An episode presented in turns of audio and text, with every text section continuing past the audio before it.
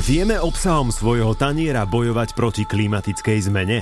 to, čo jeme, je dôležitejšie ako to, odkiaľ to pochádza, či je to bio, v čom je to zabalené, alebo v akej taške si to odnesieme domov. Toto je podcast Sabo sebou.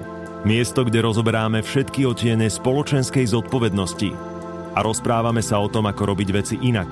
Spolu lepšie. Inšpirujeme a motivujeme sa k uvedomelejšiemu životu.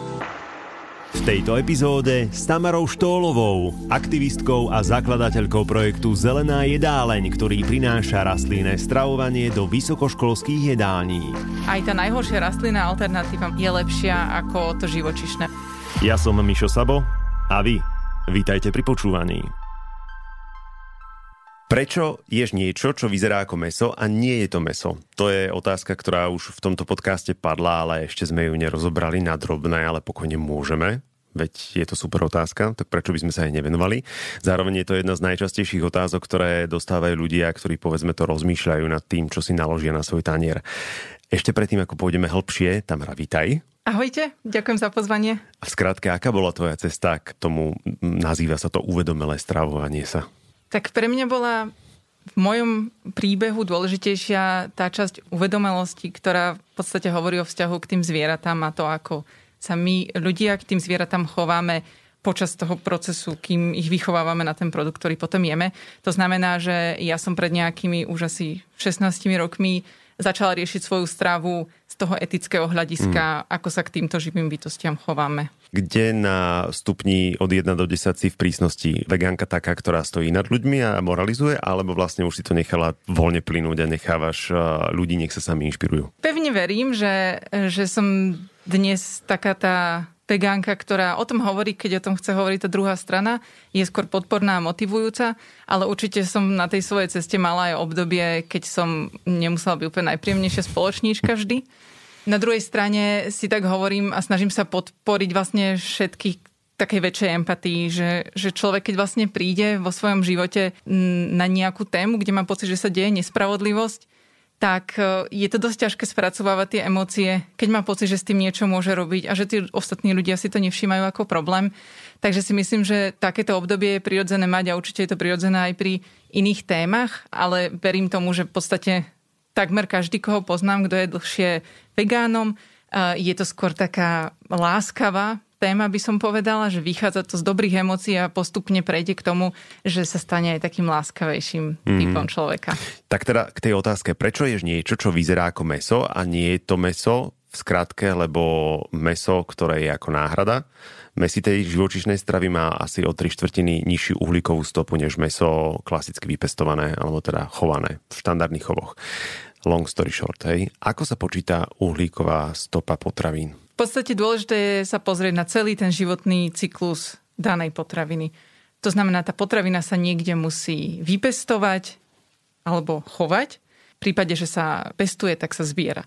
Otázka je, že či priestor, kde tieto potraviny, alebo teda to, čo raz bude potravinou, chovám a pestujem, či ten priestor už mám, alebo ho musím nejakým spôsobom vytvoriť. V dnešnej dobe je to najčastejšie zahrňa odlesňovanie, čo je veľký problém. Čiže už odtiaľ to rátame akoby tú stopu. Ďalej samozrejme v tom poľnohospodárstve sú rôzne techniky, rôzne procesy, ktoré sú takisto škodlivé, napríklad používanie pesticídov, používanie hnojív, čo zahrania používanie fosílnych palív, takisto tie mechanizmy, ktoré na tých poliach používame, um, spaľujú fosílne paliva. To sa takisto ráta. Potom tá daná potravina samozrejme má nejaký ďalší príbeh. Záleží, že či ju konzumujeme čerstvejšiu alebo viac spracovanú. Celý ten proces spracovania sa zaratáva do toho životného cyklu a do tej stopy. Zaratávame do toho aj konečné nejaké zaobalenie, napríklad ak máme nejaké chili con carne, čo je potravina, ktorá sa predáva akoby také rýchle jedlo na zohriatie, tak je to umiestnené do nejakej hliníkovej konzervy, je na tom nejaká etiketa, keď sa to v podstate dopravuje k užívateľovi, tak tie obaly zahrňajú ešte nejaké palety, ktoré sú obalené plastovou fóliou.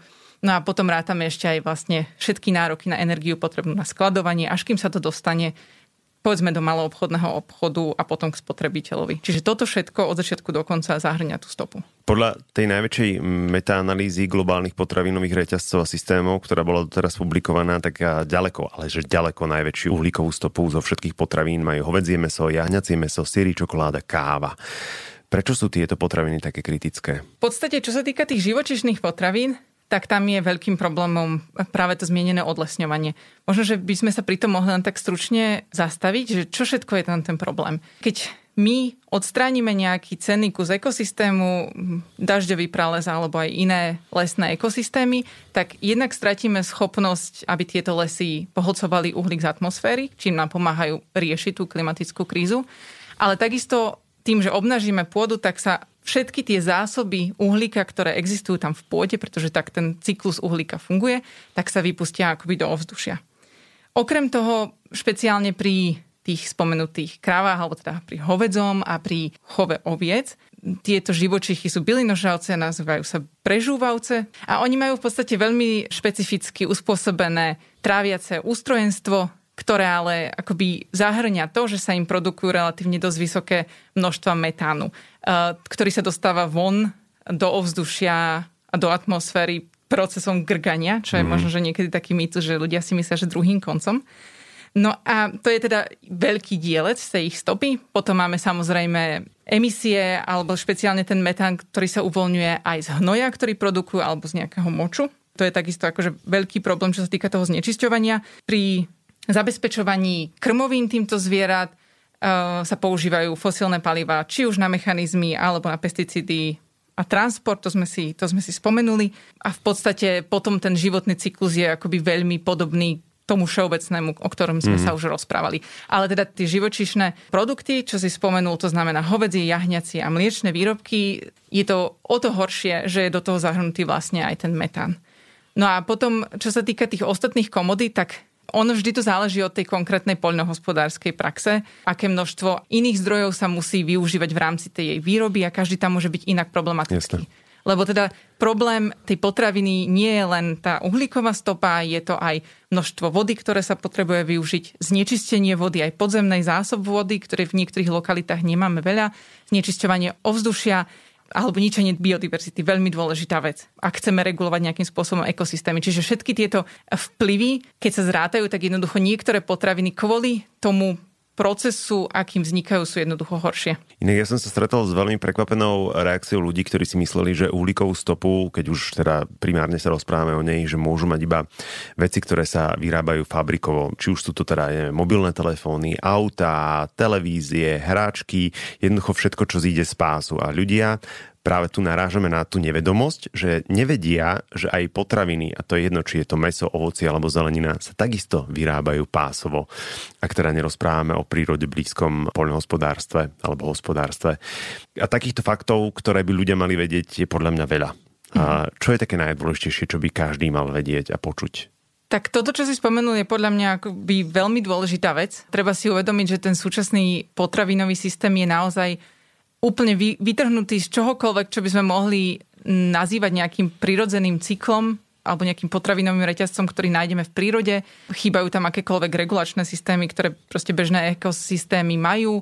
Tie vzťahy, ktoré existujú, to znamená to, že je to úplne umelý systém vytvorený ľuďmi, je podľa mňa veľmi dôležité na uvedomenie si, aby sme prestali používať taký akoby mm, nie úplne správny argument, že tá konzumácia intenzívne vyrobeného mesa alebo živočišných produktov je prirodzená. Takže toto je určite veľmi dôležitá vec. Ja by som tiež povedala, že kľudne by som dopriala ľuďom, aby nahliadli aj za tie steny tých bytunkov a tých chovov, pretože naozaj je veľmi dôležité vedieť, čo sa za tým skrýva a ako ďaleko sme tam došli od tých hodnot, ktoré sú nám ako ľuďom blízke. Myslím si, že, že je to dôležité o tom vedieť, pretože práve to, že to nevidíme a že to ľudia nevidia celý ten proces aj z toho environmentálneho hľadiska, aj z toho etického hľadiska, akoby prispieva k tomu, že to vôbec môže existovať, pretože neverím, že keby to zrazu niekto videl, že by to dovolila, že by to bolo v súlade s jeho svedomím. V tomto je veľmi nápomocné napríklad pozrieť si veď Netflix, k tomu má dostupnosť takmer každý už dnes a predpokladám, že veľa poslucháčov môjho podcastu je aj na Netflixe, tak tam sú skvelé dokumenty, ktoré nie sú až také boľavé na pohľad, ale sú veľavravné, opisné, či už je to Kiss the Ground napríklad, alebo je to Cowspiracy, keď už sme rozprávali o kravách a mnoho ďalších. Určite, ja si myslím, že dokumenty sú veľmi dobrý zdroj, lebo je to aj vizuálne a je to nejakým spôsobom také zhustené a zaujímavé pre diváka a na druhej strane mám taký niekedy pocit, že pri tých dokumentoch veľmi často sa sklzne k tomu, že robia taký ten cherry picking, že si vyberajú iba štúdie a iba dáta, ktoré vyhovujú tomu príbehu, ktorý chcú zobraziť. A ja sa musím priznať, že mňa až niekedy mrzí, že pri týchto dokumentoch, ktoré hovoria práve o problematike živočišnej stravy, tak mám pocit, že sa ide príliš ďaleko Mm-hmm. A potom, ako náhle aj ten divák, ktorý mal tendenciu, že to na ňo urobilo dojem a náhodou zistí, že niektorý ten fakt nie je tak celkom prezentovaný, ako je, tak si myslím, že to urobí takú medvediu službu. Mm-hmm. Čiže dokumenty určite super, ale ja teda čo robím je, že ja si pozerám trošku referencie pred tým, ako ich idem pozerať lebo potom ako, ako divačka viem byť aj veľmi sklamaná. Možno ale ty si príliš prísna, vieš, lebo ty si ďaleko. Je to možné. Je, teda, áno. Hovoria mi, že som náročná. Ktorý je tvoj obľúbený? Čo by si dala do pozornosti? Môj akoby taký um, najobľúbenejší dokument bol Earthlings, ale teda ten sa týka najmä toho pohľadu na tú etiku. Je to pomerne starý dokument, ale bol jeden z prvých vlastne, alebo prvý, ktorý ja som videla na tú tému, tak mm. preto má také špeciálne miesto v mojom srdci. Pri týchto dokumentoch, ale celkovo pri tejto téme sa treba asi aj tak nejak upokojiť v tom celom, že brať to ako inšpiráciu, prípadne ako na možnosť otvoriť si nové svety, prípadne aj oči to aj stačí. Ďalšia vec, ktorá zohráva veľkú rolu, je greenwashing. Mm. Jednoznačne. Mhm tam tiež treba brať zreteľ. A keď už teraz spomínam greenwashing, tak počiarkujem, že ono aj pri tej strave, že nie všetko, čo sa tvári ako zdravá náhrada živočišnej stravy je zároveň prírode blízke. Uh-huh, určite. Tak ako v každej oblasti, tak aj tu je to tak. Napríklad sa veľa rozpráva o náhradách mlieka. Hej, že veľa z nich, či už je to mandlové alebo rýžové, prípadne kokosové mlieko, že to teda naozaj nemá s etickou stránkou mm, nič spoločné. Áno, tá problematika toho potravinového systému je tak akoby zložitá, že samozrejme etická stránka sa zďaleka netýka len zvierat. V prvom rade sa môžeme baviť o ľuďoch, ktorí vlastne sú v tom celom cykle zamestnaní.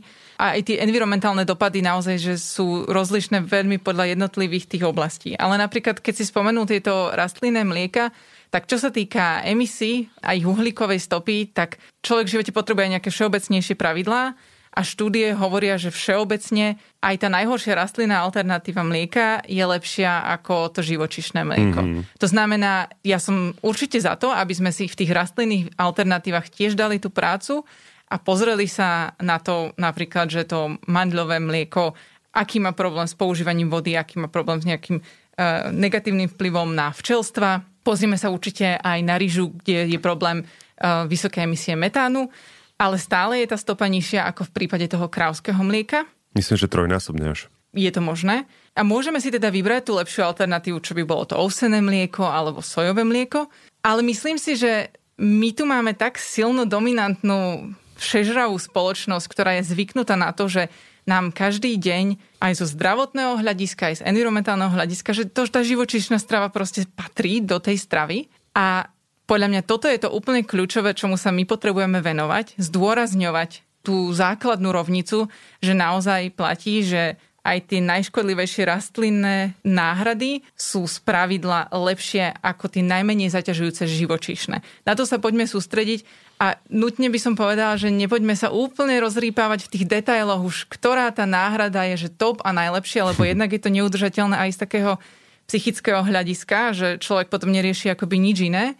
Ale najmä, ja hovorím, že ak rozoberáme napríklad rozdiely v rastlinných mliekach, tak na každý taký jeden príspevok napríklad na sociálnych sieťach by sme mali mať 10 príspevkov, ktoré nám povedia tú základnú rovnicu škodlivosti tej živočišnej stravy, lebo keď človek bežne fungujúci narazí na takýto príspevok o rastlinných mliekach, tak si len potvrdí to, čo si potvrdiť chce, že tá jeho živočišná bežná strava je úplne OK a že je to celé jedno. Čiže zase nerobme si takú medvediu službu, my čo už akoby sa o to zaujímame, že sa budeme úplne do detajlov v tom šprtať. A ty vieš, o čom rozprávaš, pretože mala si dosť veľa práce, kým si dostala vegánsku stravu napríklad na školy to ako prebiehalo? Paradoxne, možno by si niekto predstavoval, že aké to muselo byť vypeté situácie a možno nejaké ťažké argumenty tam s tými ľuďmi, lebo možno, že niekedy je taký stereotyp, že toto bola teda školská jedáleň, ktorej ja som sa venovala a že tam sú tie stereotypy v stravovaní možno ešte pevnejšie ako v domácnostiach, kde v rodinách sa prirodzene rodičia starajú o zdravotný stav seba aj svojich detí, tak možno, že je tam rýchlejšie niekedy taký posun.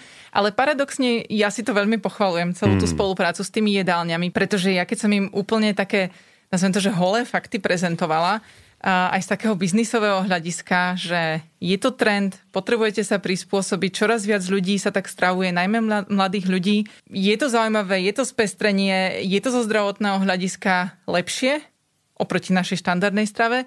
Boli veľmi receptívni ľudia mm, v tých jedálniach, ktorí pracovali a nemala som žiaden akože zásadný problém ich presvedčiť, aby to so mnou vyskúšali sa nejako vydať na tú cestu zaradenia aj tej rastlinnej stravy v tých jedálniach. Koľko jedálni sa ti podarilo takto v úvodzovkách preonačiť? Kým som to robila sama, tak to bola iba jedna jedáleň na Mlinoch v Bratislave na, na študentských domovoch a potom e, ďalší rok som sa vlastne spojila so slovenskou vegánskou spoločnosťou a tých škôl sa tam postupne pridalo pomerne dosť veľa. Ešte za tých čias, čo ja som sa aktívne venovala tomu, tak ich bolo myslím 5 a teraz je ich ešte snáď aj dvojnásobok. Mm. A mhm. každá tá škola má niekedy až 7 napríklad jedální, to znamená, že ten počet je určite dvojciferný. Čiže v dvojcifernom počte vysokoškolských jedální po celom Slovensku sa dnes ľudia, študenti, ale aj pracujúci napríklad blízko môžu spolahlivo vystravovať rastline.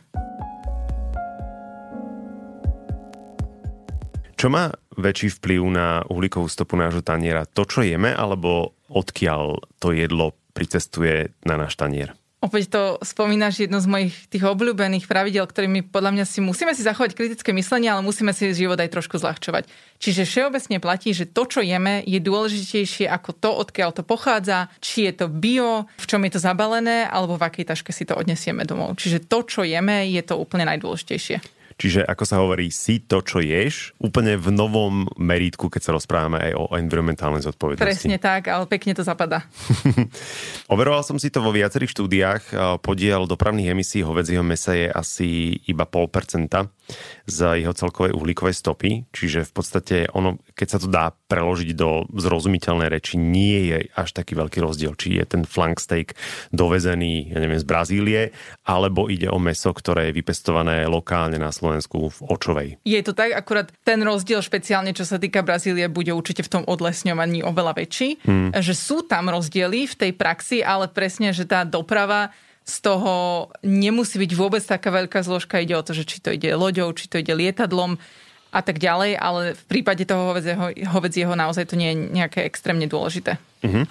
Keď si celý ten potravinársky biznis hodíme do kalkulačky, tak eh, produkcia potravín je zodpovedná približne za štvrtinu celosvetovej produkcie skleníkových plynov a ešte stále sa žartuje o ľuďoch, ktorí zvážujú, čo si dajú na tanier. A teraz nehovorím iba o vegánoch, pretože máme tam už rôzne odrody a je absolútne jedno, či sa rozprávame o vegánoch alebo o vegetariánoch, reducetariánoch alebo teda flexitariánoch, prípadne ovovegetariánoch alebo pes peskatariánoch.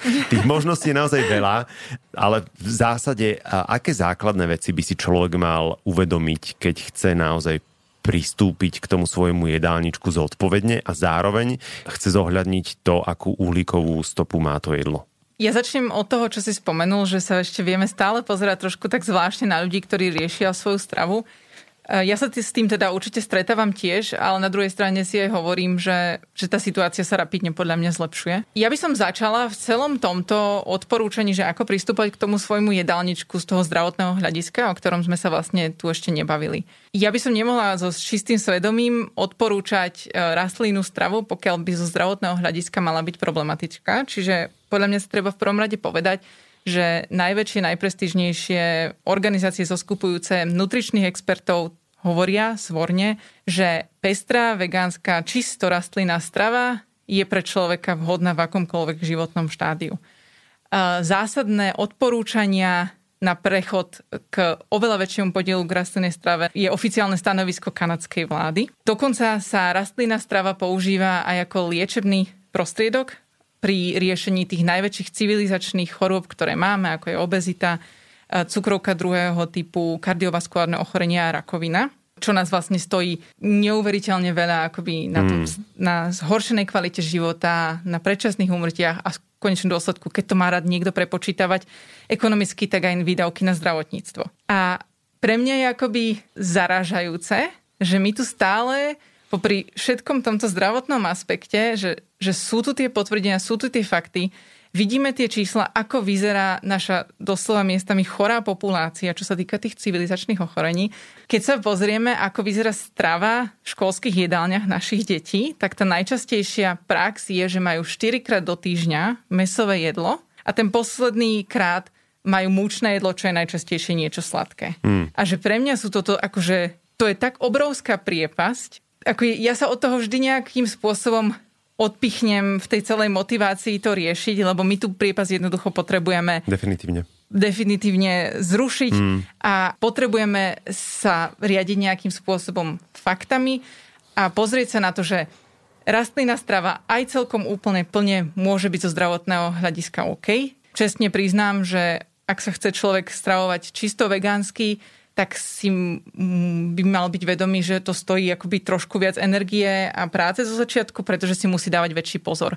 Ja si myslím, že pokiaľ sa niekto rozhodne pre čisto rastlinnú stravu, tak e, je tam aj tá zodpovednosť, e, že ide nejakým, dáva nejaký príklad a preto a ja sa snažím zodpovedne pristupovať k svojej strave, lebo viem, že ma určite ľudia nejakým spôsobom uh, sledujú a možno, že aj tak čakajú, že či sa mi nevyskytne nejaký problém, či nebudem mať málo železa, nikde budem odpadávať alebo niečo podobné.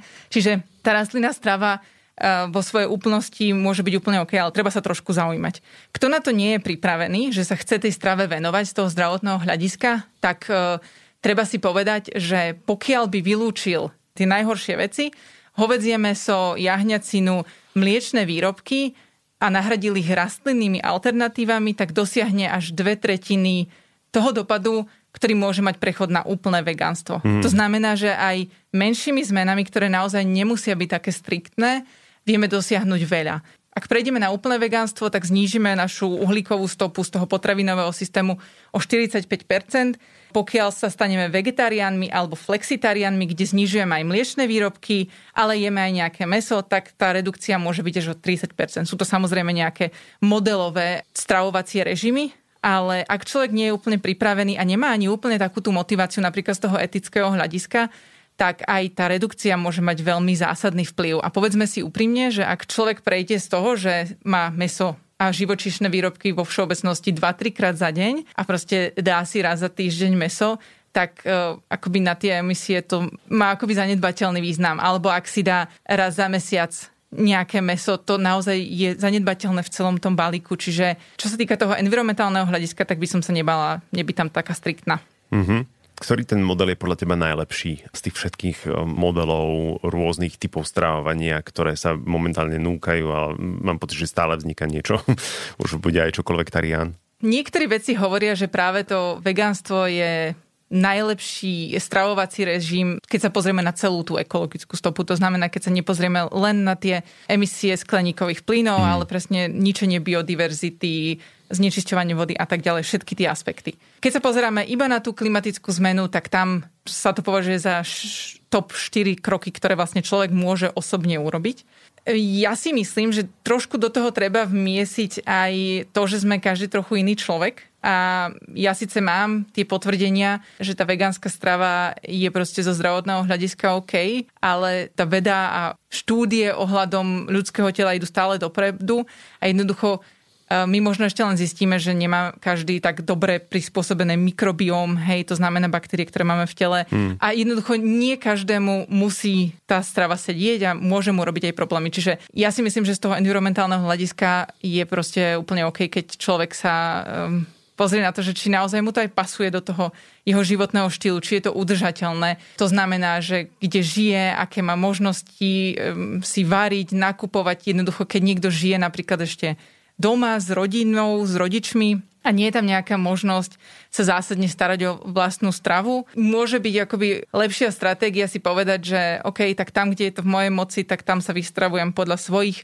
nejakých predstav a potom, keď už budem akoby samostatná, tak si poviem, že ako to chcem ja. Ale naozaj, že ja si myslím, že vždy, čo sa týka udržateľnosti, treba ísť cestou najmenšieho odporu. Čiže ja veľmi odporúčam zameriať sa na to, čo je pre nás najľahšie to znamená aj z tej stravy, napríklad keď niekto miluje síry, tak nech je to tá posledná vec, čo vylúči, ak chce, ak sa tam vôbec dostane.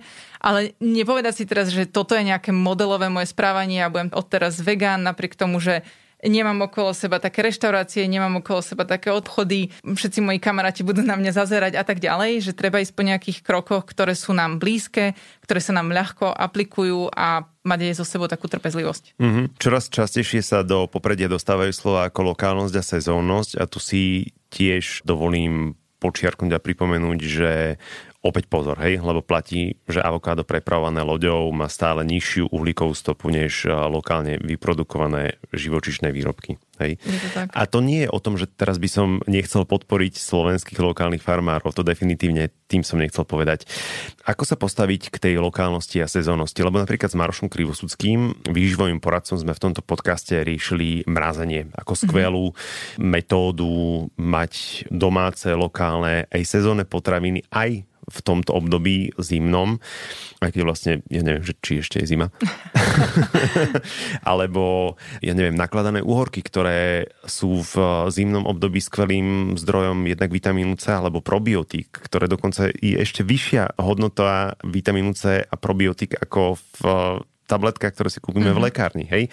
Aké sú tvoje osobné, tie najkľúčovejšie pravidlá tej lokálnosti a sezónnosti? Musím sa priznať, že to veľmi záleží od toho, aké mám práve životné obdobie, lebo celkom úprimne, keď mám stresujúce obdobie v práci, tak si akoby povolím. Nie som akoby posadnutá tým, že teraz všetko sa musí krútiť okolo toho. Čiže zna... dáš si aj to pestrofarebné ovocie tropického charakteru, hej? Áno, dokonca som aj to okomentujem. Naposledy som takto došla s čučorietkami v zime som proste povedala, že mám blbý deň a jednoducho si ich doprajem. Hej, že mm. je to hmm. OK, že človek, ak má pevne ukotvené tie hodnoty a vie, prečo to robí, vie, čo je jeho motivácia, tak naozaj to, že si raz za zimu dám tie čučoriedky, nič nezmení. A dokonca to podľa mňa tieto uvedomelé výbery v skutočnosti upevňujú tie hodnoty. Pretože to nie je o tom, že som kategorizovaná, že je to čierno-biele, že idem len podľa niečoho nalinkovaného, ale že reálne rozmýšľam o tom, čo robím. Čiže nemám problém sa takýmto spôsobom akoby si to ešte špeciálne v nejakom náročnom období životnom odpustiť. Ja sa teda snažím tiež mraziť, čo sa dá. Najmä nejaké také prebytky počas sezóny sa veľmi často stane nielen to, že si to chceme uchovať na zimu, ale že je toho aj v tej sezóne práve mm. veľmi veľa. Čiže mám pomrazené práve nejaké drobné ovocie, nejakú zeleninu, proste ako prebytky zo záhrady. Takisto zvyknem pozerať mm, na také produkty, pokiaľ ich nemám doma vo vlastnej mrazničke, tak e, hľadám ich niekedy aj v obchode, práve v zime. Dajú sa zohnať v nejakej organickej kvalite dopestované aj drobné ovocie a tak ďalej. Čo sa týka zavarania, tak tu musím povedať, že mojou pomocou je mi rodina, pretože ja nemám nejaký veľký vzťah k vareniu, to musím otvorene priznať, mm-hmm. že mhm. celkom moje varenie vyzerá veľmi jednoducho a nebaví ma ani zaváranie, ani žiadne takéto akože záležitosti. To znamená, že v tom jednoducho sa mi z rodiny dostane kde tu nejaká zavaranina a takisto potom viem nájsť akoby v obchode v nejakej kvalite, keď by som chcela.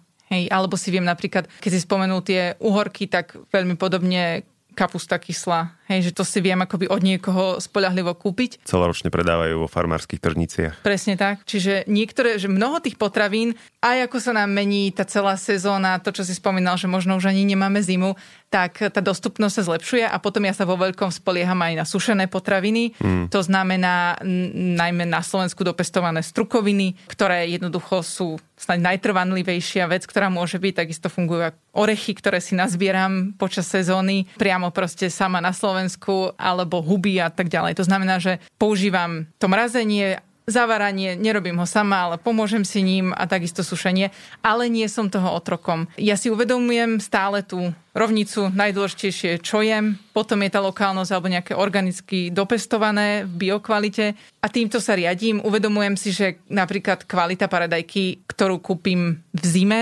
hodzaj zo Slovenska, lebo už máme vlastne zo Slovenska, tak áno, je to energeticky náročnejšie kvôli vykurovaniu skleníkov, takisto tá vyživová hodnota je iná, ale možno, že potom je tá otázka, že sa o to lepšie starať o tú stravu v zime. Čiže to sú také nejaké stratégie, že pomáham si tým, čo je proste k dispozícii pre nás všetkých, kde tu si samozrejme kúpim proste úplne bežné potraviny v obchode a o to viac sa starám aj v zime o tú stravu, lebo viem, že nemusí byť taká kvalitná.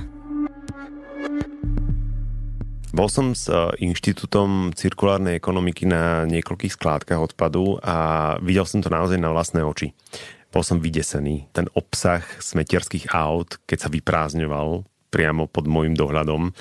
A dokonca mám ešte aj od Ivany Maleš informácie o tom, lebo oni robia pravidelne analýzy odpadu, mm-hmm. čiže nedojedené, neotvorené, neskonzumované, pokazané potraviny. Je podľa teba väčší problém to, čo jeme, alebo to, ako plitváme tým jedlom? Priznám sa ti, že možno teraz poučíš ty mňa, lebo nemám to presne naštudované. Ja by som um, sa držala opäť toho, čo poznám Eh, že skôr by som typla, že to, čo jeme a možno aj to, čo nakupujeme, lebo od toho závisí, že napríklad až podľa niektorých štatistík až 30% dokonca živočišných výrobkov sa vyhadzuje. Hmm. A teraz, čo je väčší problém, že som si v prvom rade vôbec kúpila to živočišné, alebo že to bol teda, že sa to stalo odpadom. A samozrejme, ak sa to stane odpadom, tak eh, tým, že u nás sa stále po väčšine skladkuje a, a teda tá biozložka je tam až niekde okolo takmer po 50%, tak je to záťaž navyše ale teda to by bol môj odhad, ale nemám, nemám tie čísla Dobre si to odhadla. Špeciálne na mhm. Slovensku mm-hmm. extrémne plýtvame potravinami a extrémne veľa zásobujeme mm-hmm. sa, potom to vyhadzujeme. No. A je to akože najväčšia škoda, musím povedať, že opäť tak zjednodušujúca zásada v mojom živote je, že najmä sa zbaviť zbytočných vecí. Plýtvanie patrí k tej teórii, že ja sa snažím menej byť otrokom nejakých konkrétnych definícií a vedieť presné čísla, čo je v nejakom rebríčku hierarchii prvé a čo je najlepšie a čo je najhoršie, ale v prvom rade sa snažím nekupovať si proste zbytočné oblečenie, ne, nemíňať zbytočnú energiu doma, nekupovať potraviny, ktoré vyhodím, lebo to všetko je zbytočné a hovorím si, že ak by toto jedno pravidlo ľudia do svojich životov dali, tak by aj ušetrili čas, peniaze, aj to životné prostredie a hmm. ešte to aj je také, že to, čo na Slovensku máme tak radi, že sedliacký rozum používať. A pritom sme sa od neho úplne vzdialili. Presne tak, čiže akoby je to veľmi dôležitá téma a treba o nej takisto hovoriť. Tie množstva zbytočne vyprodukovaných potravín sú proste šialené a špeciálne pre mňa aj pri tých živočíšnych je to úplne, že keď si to napočítame na tie zvieratá, ktoré akoby nemuseli umrieť, proste stačilo. Že toto je jedno pravidlo, ak si ľudia majú zobrať, tak e, z tohto podcastu tak kľudne, že nerobte mm-hmm. zbytočné veci. Je pre každého z nás práve strava kľúčovým nástrojom v boji proti klimatickej zmene, alebo môžeme urobiť ešte viac, než rozmýšľať nad tým, čo jeme?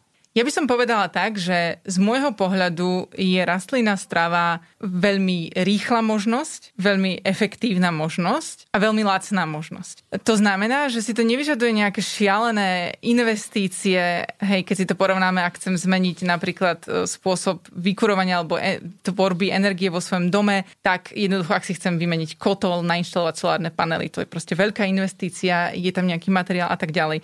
Toto je otázka môjho rozhodnutia a úplne maličkých prispôsobení, že dobre, možno si niekto potom kúpi tú mrazničku, hej, väčšiu, mm. aby mohol mraziť potraviny. Z môjho pohľadu je to vďaka tomu tá najlacnejšia alternatíva, ktorú máme, pretože je to o našom rozhodnutí. Čo sa týka toho, ako je to ľahké alebo ťažké, tak to je veľmi subjektívne.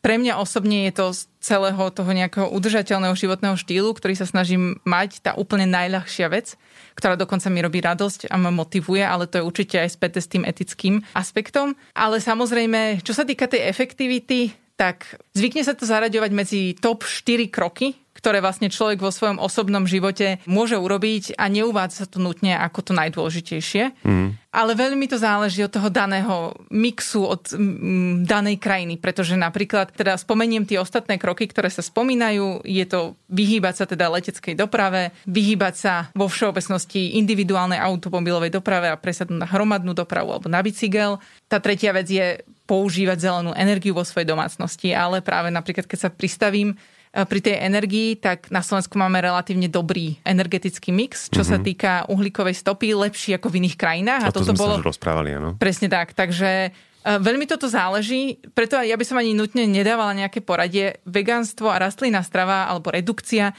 je veľmi efektívny spôsob, ako človek môže osobne svojim vlastným rozhodnutím prispieť k boji s klimatickou krízou. Ja to mám tiež asi tak nejak na prvej priečke spolu teraz s dopravou, tou meskou Priznám sa, že nie som až taký prísny na ľudí, ktorí si odletia na dovolenku, pretože to lietadlo tak či tak odletí. Samozrejme, tam by som povedala, že tam je potom kľúčové zmeniť ten letecký systém ako taký. Hmm, čiže nemať a... private jet. Áno, samozrejme.